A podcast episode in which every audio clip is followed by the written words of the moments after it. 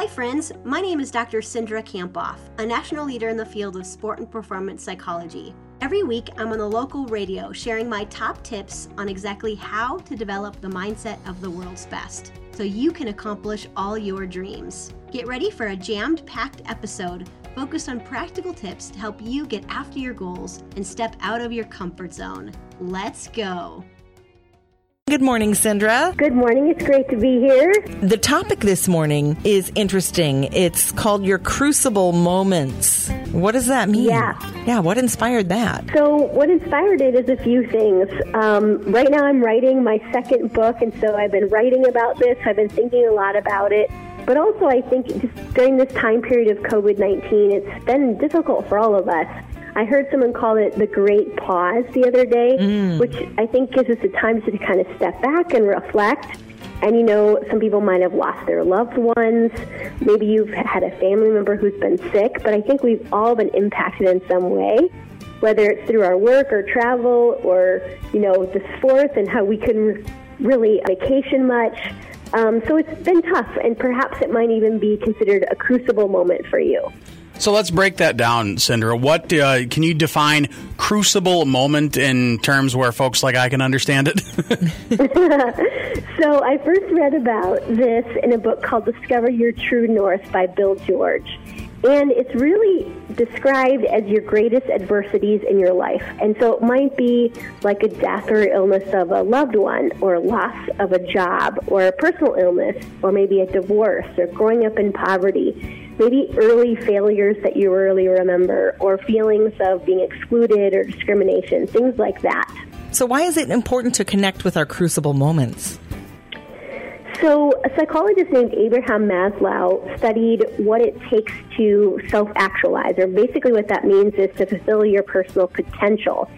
And he actually found that tragedy and trauma were one of the most important learning experiences, because these moments, like these crucible moments, provide deep reflection. It helps us really think about like what matters to us, our values, maybe even questions our assumptions, or helps us find our purpose. And I also think about, this is so important because leaders, right? I know there's a lot of leaders who are listening, and being an authentic leader, it's important to really consider what your story is in your crucible, so that you also can connect with other people. You can share your story with others. So that's why today's topic is really important. So if we're going to talk about maybe reframing these crucible moments and kind of taking a different perspective on them, can you kind of tell us a little bit more about how that change in perspective can be important? For sure. Well, I think we've all experienced difficulties and struggles. And I really like this Byron Katie quote. She said, "Life happens for you, not to you." And so to kind of think about this, it's like all of these difficulties have led us to where we are today. And when we reframe these crucibles, it helps us better understand how we got here. We learn about ourselves. It helps us find our passion and connects us to our dreams and what we're doing now. And I think if we don't reframe them, we can feel like a victim. We can feel like we're powerless, and we may not really understand how our life experiences in the past have shaped us to do what we do today. I think about in my life, I had this really struggle when I was in college as a college athlete that directly connects to why I do what I do today. Mm-hmm. Why is this so powerful, and what would you tell us to do next with it? So it's so powerful because it's not the circumstances or experiences that, you know, we have experienced in our life. It's really how we describe those experiences. It's really the story we tell ourselves about ourselves.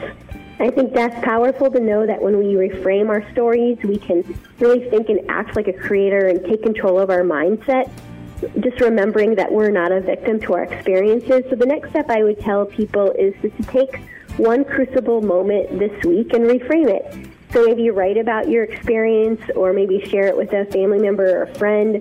Just describe what happened and how you coped and how it shaped what you do now, or it shaped your worldview or your life or your work now. So how do you summarize today, Cindra? I'd say your crucibles are your moments of your greatest adversity in your life. And we've all experienced adversity and struggle, but connecting with these moments helps you reframe them and consider how it led to where you are today. And these moments have happened for you, not to you. So it's important that we reframe these, because it's really the story that we tell ourselves that matters the most. And what is this week's power phrase? I own my story. I am in control of my perspective, and my story creates my reality. Start thinking about your crucible moments this week. Cindra, how do we get in touch with you if we want to read more or learn more about your writings? Yeah, you can head over to Dr. Cindra, so drcindra.com. Way to go for finishing another episode of the High Performance Mindset. I'm giving you a virtual fist pump. Holy cow, did that go by way too fast for anyone else? If you want more, remember to subscribe, and you can head over to Dr. Cindra for show notes and to join my exclusive community for high performers, where you get access to videos about mindset each week. So again, you can head over to Dr. Cindra, that's drcindra.com. See you next week.